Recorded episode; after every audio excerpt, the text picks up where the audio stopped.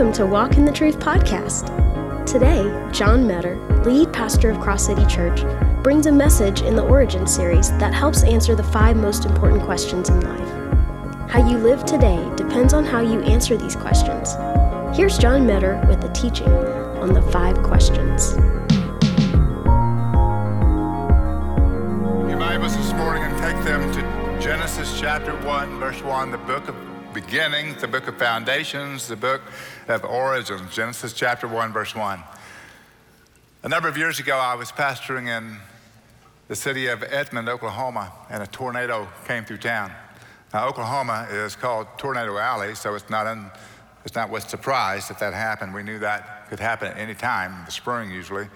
This time, the tornado actually came through our city. It actually began to do damage, and the damage was so widespread at night we couldn't really tell what was going on.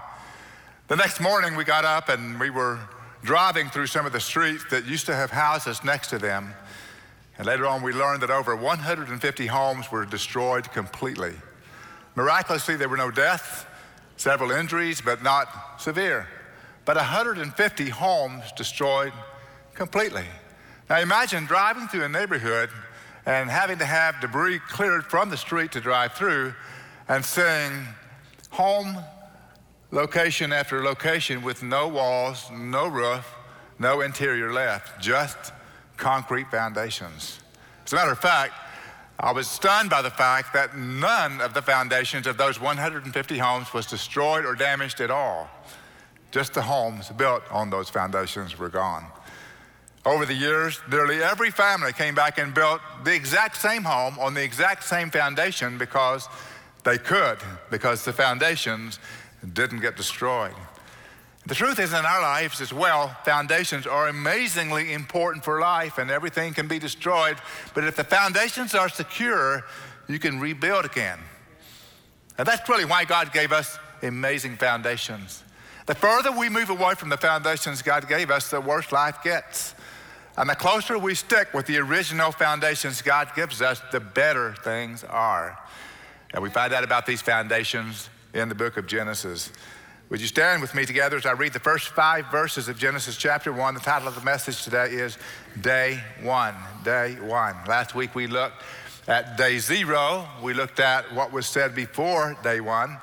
And today we'll read that again as well as verses three, four, and five. In the beginning, God created the heavens and the earth. The earth was formless and void, and darkness was over the face of the deep and the Spirit of God was moving over the surface of the waters. Then God said, Let there be light, and there was light. God saw that the light was good, and God separated the light from the darkness. God called the light day, and the darkness he called night. And there was evening, and there was morning, one day. Father, in Jesus' name today, we pray for illumination on this text, understanding about what's being said and how it applies to us today. Thank you for building the foundation strong enough to support us and to give us truth. We ask this in Jesus' name. Amen. Please be seated. Well, if you don't have foundations, you really, really don't have anything. Foundations are essential to your life. But I have to tell you today that people are asking questions that the foundations answer for them, and yet they're not looking to the foundation for the answers.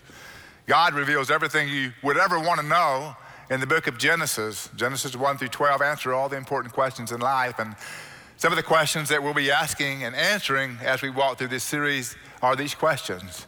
The first one is Who is God and what is truth? It's a compound question, but if you believe that God is who he says he is, then you've already answered the question about what is truth. So, who is God and what is truth? Uh, who was I created to be? The world is confused about who we were created to be. Culture gives us all kinds of answers, or even says you can be whoever you want to be, or whatever you want to be. But the Bible gives answers to the question who was I created to be? Who are my people? Who is it that I'm to turn to when I need support? Do I pursue healthy relationships? It's another question. And what are healthy relationships? How are they supposed to work? Those are answered in the book of Genesis. And finally, what is my purpose? Why am I on the planet? Why has God given me life? If you find the answers to those questions in the Bible, in the scriptures, from God, then you have a strong foundation on which to build. If you try to find them anywhere else, your foundations are crumbling. And so we have this text and we have this creation account. And last week we began to explain what the Bible says about creation. At the same time, we asked the question what does science say? Science tells us that evolution is how the species came to be at its present state. But even Darwin, the originator of the evolution of the species, stated that a creator would have to have had created the first life forms and simple life molecular structures for any evolution to ever take place.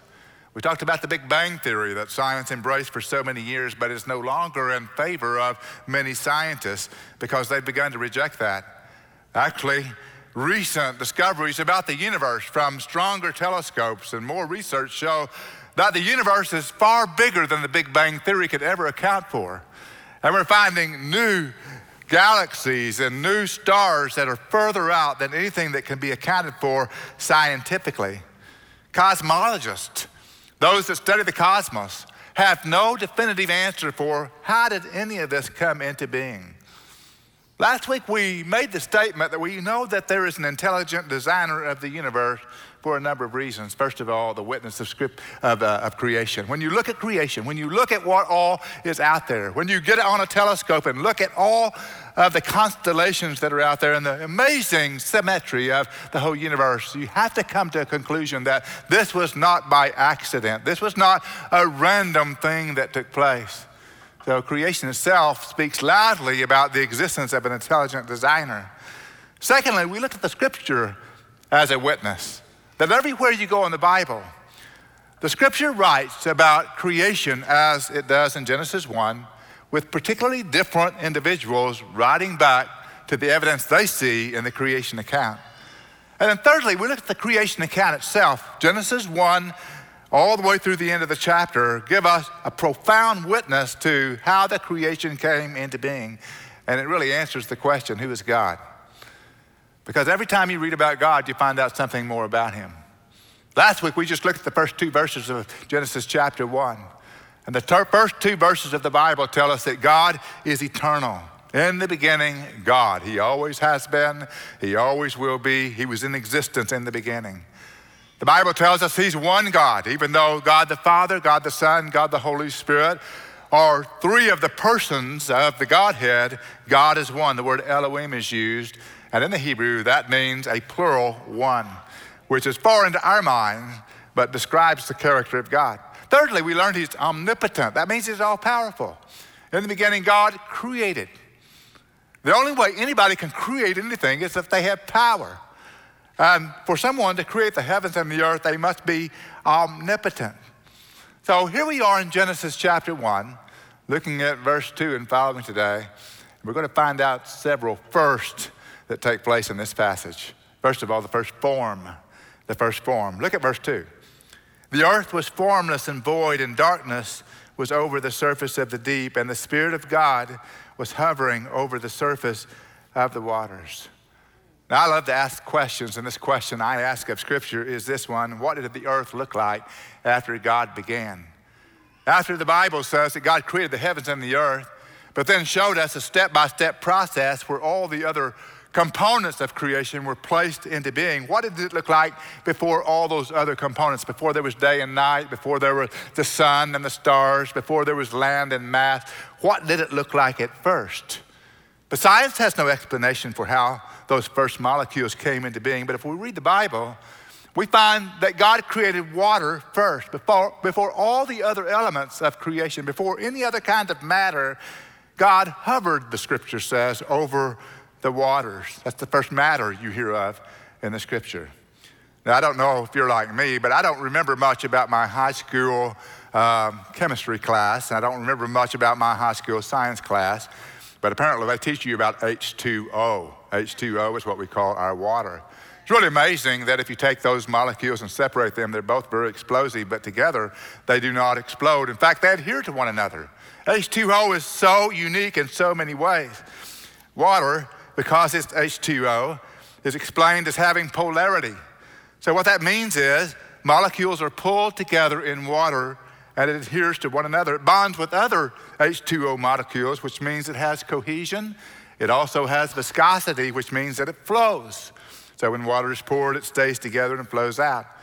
It sustains aquatic life because it boils and freezes at only extreme temperatures, meaning that you can find all kinds of life inside of water apart from those two places, freezing or boiling. Water can also be found in liquid, steam, or ice. Water is found over 70% of the earth. In fact, the earth is almost largely made of water, just a little bit of land in comparison with that. In fact, you are 75% water as a human being. Did you know that? You're made up of water.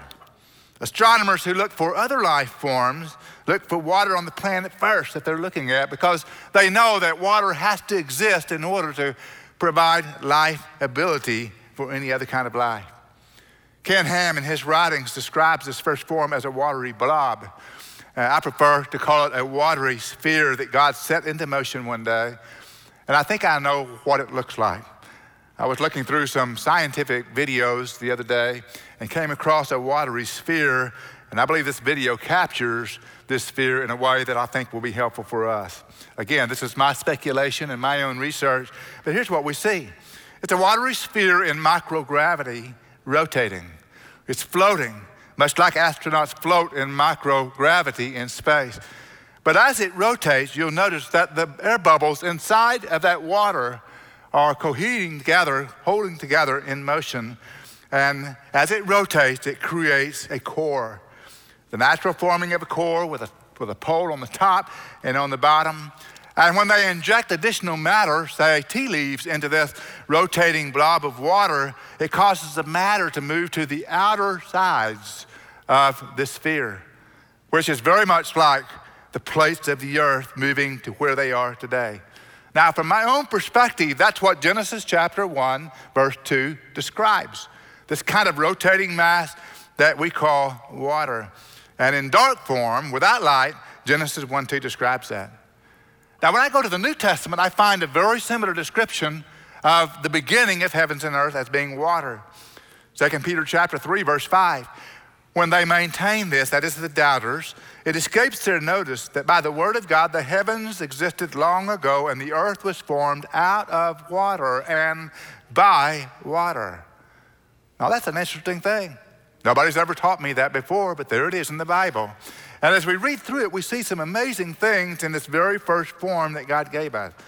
But I also want you to know something else. As we look at what God is doing in Genesis chapter 1, you'll have to notice that God has gone before us to place us on the planet and place everything on the planet that we'll need for our existence. We can't live without water. We can't live without all the other things that God provides on the planet. And as you read Genesis 1, you'll see that He creates light and He'll create food He'll create the work that man must have. He creates the relationships that we have to have. He's gone before us. Now, when I look at all that God has done in Genesis chapter 1, I come to the conclusion that creation isn't about the earth, it's about the Creator. It's about those that He will place on the earth who reflect His very character and His image. Now, there's some application here that I want you to pause and think about. Just like the earth was not an accident, just like it wasn't random, just like it was spoken into existence by the purpose and the power of God. You're no accident, and you're not on this planet in a random way. You're here for a reason with a purpose because we have a God who is omnipotent, because we have a God who has purpose, He has meaning in life, and He's placed you here not by accident in any way. Don't think that you're just a survivor. You're not. God has placed you here because He has plans for your life, and those plans are going to be amazing. And your life matters because God is a God of purpose. Now, you just hold that, you deposit that in your mind for just a few moments. The first form was the form that God spoke into existence. And then we've got what's obvious the first word.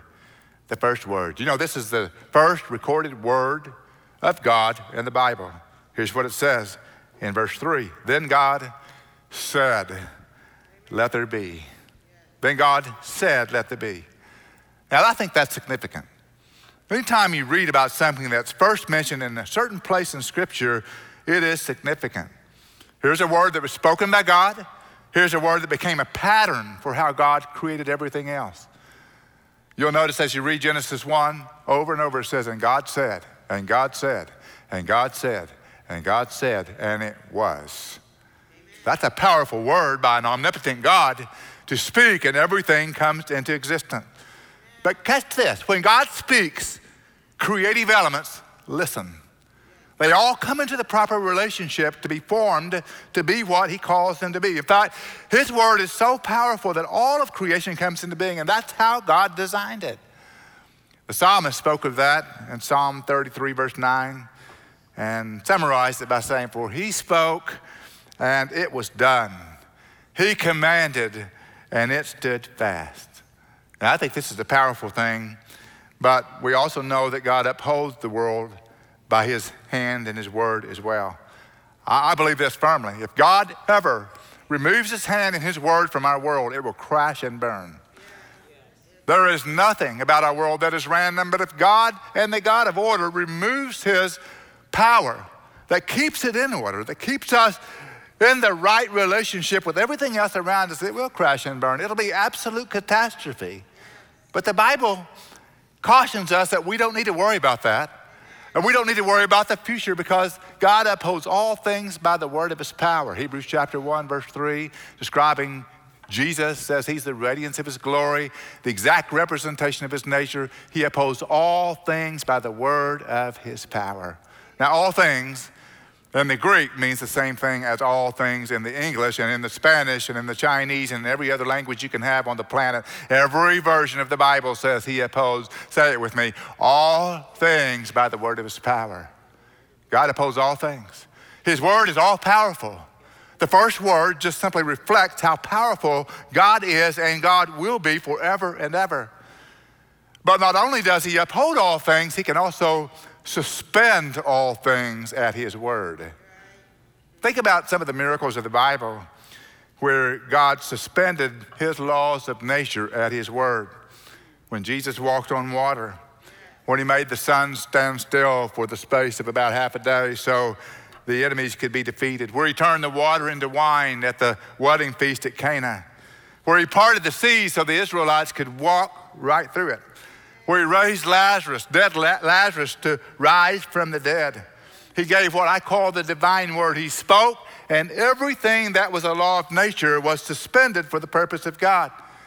But you read on in the Bible, you'll find more and more instances of this. How did the animals get into the ark except God spoke to them and told them to go to the boat that had never been built before, but was built for these animals, and they went? Or why did the lions keep their mouths closed when Daniel was in the lion's den so that he might live? Or how did the whale know to go find Jonah and then swallow him and then take him and deposit him on the shores of Nineveh? I call it a divine Uber, is what it was. God called the whale and it went there, then, and for that purpose. And I don't know if Jonah left a tip, but God must have. God spoke to winds, He spoke to waves, He speaks to trees, and they all obey. In fact, the amazing thing is, there's only one kind of thing on earth that doesn't obey the Word of God. And you know who it is? It's us. The ones He created to have our own will, to do things the way we want. And still to this day, we are the only ones with a record, a bad record, of doing what God's Word says. Now, the first word in the presence of Genesis chapter 1, verse 2 tells me a very important principle. The word goes before the work. Before God does a work, he gives a word. Now, that's not only true with God and creation, but it's true of the prophets. God gave Elijah a word, Elijah spoke it, and it came to pass. That's also true when God gives you a word. When he speaks to your life, you can expect that what he speaks to you about will happen at some point down the road. Jesus said he's coming again. We expect Jesus to come again, but we don't know when. We don't know exactly all the elements of that, but we trust it because of the principle of the first word that when God speaks, we need to listen. But that also helps us answer the question what is truth? And the question of what is truth is answered by what has God said? When we get to Genesis chapter 3, we'll see the first temptation And we'll see that Satan originally tempted Eve by saying, Has God really said? And of course, she was led astray, as was Adam. And that ushered mankind's sin in. So God's word is powerful. God spoke, the first facts of life take place. He speaks, it is. It's a universal principle. It's a powerful spiritual principle. Let this guide your life, just like it guided the original elements of creation. The sheer power of God's word allows me to build my life on what God told me to build my life on, regardless of how I feel, how much I doubt, what my circumstances are, or the cultural objections around me. I can always rely on God's word. Do you remember the story that Jesus told about the man who built his house upon the sand and then the man who built his house upon the rock?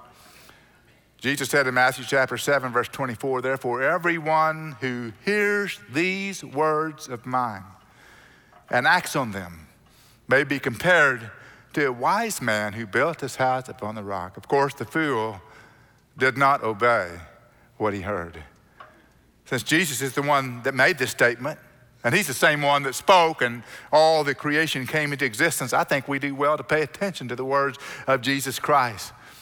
Science as you know, looks for experiments to prove theories. Well, if my life is an experiment, it proves the power of God's word. Because as I look back on my life, all the times I've walked with God, obeyed God, they've been great times. And all the times I've disobeyed God and not done what He said, they've been bad times. If your life is an experiment, you want to make sure that you're obeying the Word of God which is a divine word and in every way can be trusted. Creation says, trust his word, rely on what it says, read it, and discover what can happen. The first word. Then there's the first light. The first light. Look at verse 3. God said, Let there be light, and there was light. So, if you can imagine in your mind's eye, speaking into the void of this watery sphere, he said, Let there be light, and there was light then try to imagine for a moment what is this light? Now, later on, we know that God does not create the sun just yet, and the solar system and the stars. He places them in their spots later on. It's not the Shekinah glory of God, which we read about other, other places of the Old Testament, because it was dark in this place where God created the original elements. It was dark, and yet God was there, so it's not the Shekinah glory. But in conclusion, we really don't know what the light was. It was simply an electromagnetic response of light uh, and the waves that recreate that at his command. Just like water, light has an unusual phenomenon about it. Any light form is made up of electromagnetic waves. It's not matter. It has no mass, no weight. It's not pulled by gravitational forces. It can enter any kind of space, and we only see the light that's reflected off of something else and we see it in those refractionary ways. But what happened was that God spoke and there was simply light. Now, here's what you need to carry away from this not the light needs to get your attention, but the fact that God is the source of light, the fact that He brings light. He's the one that makes it happen. He provides whatever kind of light is needed. When the Israelites were walking through the wilderness in the dark of night, He provided a pillar of fire for them just to get them from one spot to another to obey what He told them to do. He demonstrated the Shekinah glory in the tabernacle, later on the temple, to show His presence. Whatever light is needed, God provides. But what's impressive is not the light, what's impressive is the God who brings the light. Ancient civilizations used to worship the sun and worship the stars. People today still chart their lives off of astrology. But why not worship the God that put the stars up there? Why not worship the God who put the sun there? He's the source of light. Now look at what God's doing here. The earth at this point is the center of all of his focus and all of his attention.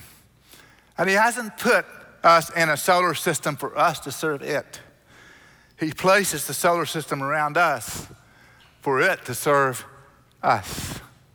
His focus, his creative, powerful emphasis is the creation of the earth upon which he places his people, that's you and I, made in his image.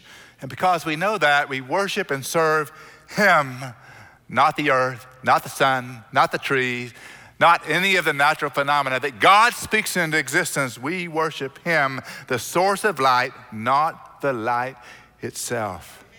You, be, you better be more fascinated by God than the light He gave you, more fascinated by God than the trees that blow in the wind, more fascinated by God than the, the seas or all of the fish in the seas. Be fascinated by God.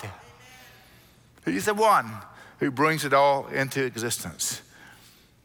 But also, this verse says that God saw that the light was good. Now, I want to take for just a moment and talk about that word good. Later on in the New Testament, Jesus said, There is no one good but God. And here's God declaring that at the very least, the earth was created without sin, without corruption, without disease, without issue, without war, without strife, without evil at all. It was good in the eyes of God. Now, God said this at every stage of creation, didn't He? And God saw that it was good. God saw that it was good. At the end of it all, He said, God saw it was very good after He created the man and the woman. God saw that it was very good. And that, that word good reflects God's character, His goodness, His order, His symmetry, His balance, His purpose. Now, think about that for a moment. The reason I believe this is such an important phrase and the reason I believe in the existence of a young earth, not an old earth, in the sense of how long it took to create, is because the older theory that accompanies imagined evolution describes millions of years of suffering and disease and fighting and struggles and killing, none of which could be called good by any stretch of the imagination. I believe God created the heavens and the earth in seven literal days, as we'll look at in just a moment, and everything He created was good. It wasn't the survival of the fittest that God created, which implied a war that brings present life out of a struggle, but it was created to be good, harmonious, as only God could. Sin and death and evil and wickedness and temptation given into all happens after man makes the decision to leave God's word. That's why judgment happens to us because we're the ones that originate evil, not God who did not create evil. And really, if you want an explanation for how catastrophic our world is today, don't blame God for the wickedness on the planet. Blame us and blame the sin of mankind. Don't shake your fist at God and say, You made this world so unjust, so unfair. No, you look at who really is to blame, and it's not God who created all things good. God saw that it was good. And when you look at original creation, you too can say it was good. And then finally, there's the first day, the first day. Verse 5 says, God called the light day, and the darkness he called night, and there was evening, and there was morning, and literally in the New American Standard, one day. Not the first day, but one day. Now, some creationists believe that this day was not a literal 24 hour period. These would be old earth uh, evolutionists or old earth theorists. They believe that God created, but they, that He did it over thousands or maybe millions of years where each day could have represented a million years. And they try to accommodate evolution and the theories of science, which, by the way, are becoming increasingly outdated. They try to accommodate that in their translations. Sometimes you'll hear someone that believes in the old earth theory that it took millions and millions and millions of years for God to do this instead of seven literal days. They'll say, but what about 2 Peter chapter 3, verse 8? Let me put it on the screen for you. Peter's talking about judgment. And he says, But do not let this one fact escape your notice, beloved, that with the Lord, one day is like a thousand years, and a thousand years like one day. Now, context is king. I don't know if you've heard that, but you should have heard that many times from this pulpit. And the context is judgment, not creation. And so, what God is saying, basically, it seems like judgment will never come. Now, those of you that are shaking your fist at God and saying, When will you make the unjust things just? That'll be then. It seems like it's taken a long time for God to settle all accounts. But one day He will do that, even though it seems like a thousand years. But creation says seven literal days. And I think it's important for us to give acknowledgement to the scripture itself. The first day, one day. And that's what it says here in the scripture. Now, many scholars in the Hebrew will also agree with that, of course, that the Hebrew word for first day means one day, just as we translate that. So, this is the first day of creation that we're looking at. Also, it defines how long one day is evening and morning, one day. I don't know how the Bible can get any more precise than it is. It's simple. A child can understand it. Evening and morning, one day, the, all, the day always is, always has been, always will be 24 hours in length. And not coincidentally, it's the time it takes for the earth to rotate once on its axis by design, by creative fiat, where God simply declares it. That's how long a day is. And I know some of you are out there saying, well, it seems like some of my days are so long. But they're actually only 24 hours. And that's how every day has been since creation. In Exodus chapter 20, verse 11, it says, For in six days the Lord made the heavens and the earth and the sea and all that's in them and rested on the seventh day. Therefore the Lord blessed the Sabbath day and made it holy. You say, Pastor, why are you spending all this time on this seven day thing? And here's why. How you view the creationist account of the world is not a test of fellowship. I've got other believers that I know and love who believe differently than I do on this but it does reveal how you interpret your Bible. You see, the Bible must take precedence over any scientific theory. If theories of science or circumstance or culture determine how you interpret your Bible, God's word is secondary to you, not primary. If I let culture tells me what, what a man is, what a woman is, or how long the earth has been in existence, or how it came into being, then the Bible is secondary instead of primary. But if I approach the Bible and say, I will take the Bible and filter through it all the theories that man comes up with, all the theories that science comes up with, all the feelings I have, all the desires I may have, then God's word is primary. And I learn what's right and I learn what's wrong, and I have a foundation that I can stand on. God did not give you this book for you to doubt your whole life. He gave you this book for you to build your life on. And that's what this book is for. So, let Scripture set your view of God, the world, and your life. You don't have to figure it all out. He already has. And so, what you do is you allow Him to show you what He has for you. Let the divine word amaze you, let it capture you, let it lead you. Greater than that, let it point you to the flawless God, to his son Jesus Christ, who created this earth and who created the future heavens for all of us who put our faith and trust in him. And let it cause you to be even more confident that your salvation is secure by placing your trust in that God, that Jesus, who made sure that you could have a right way with him by trusting him by faith. My friend, Genesis points to Je- Jesus, it points to the end and everything in between. And you have it all in the Word of God. If you'll have it, if you'll have it.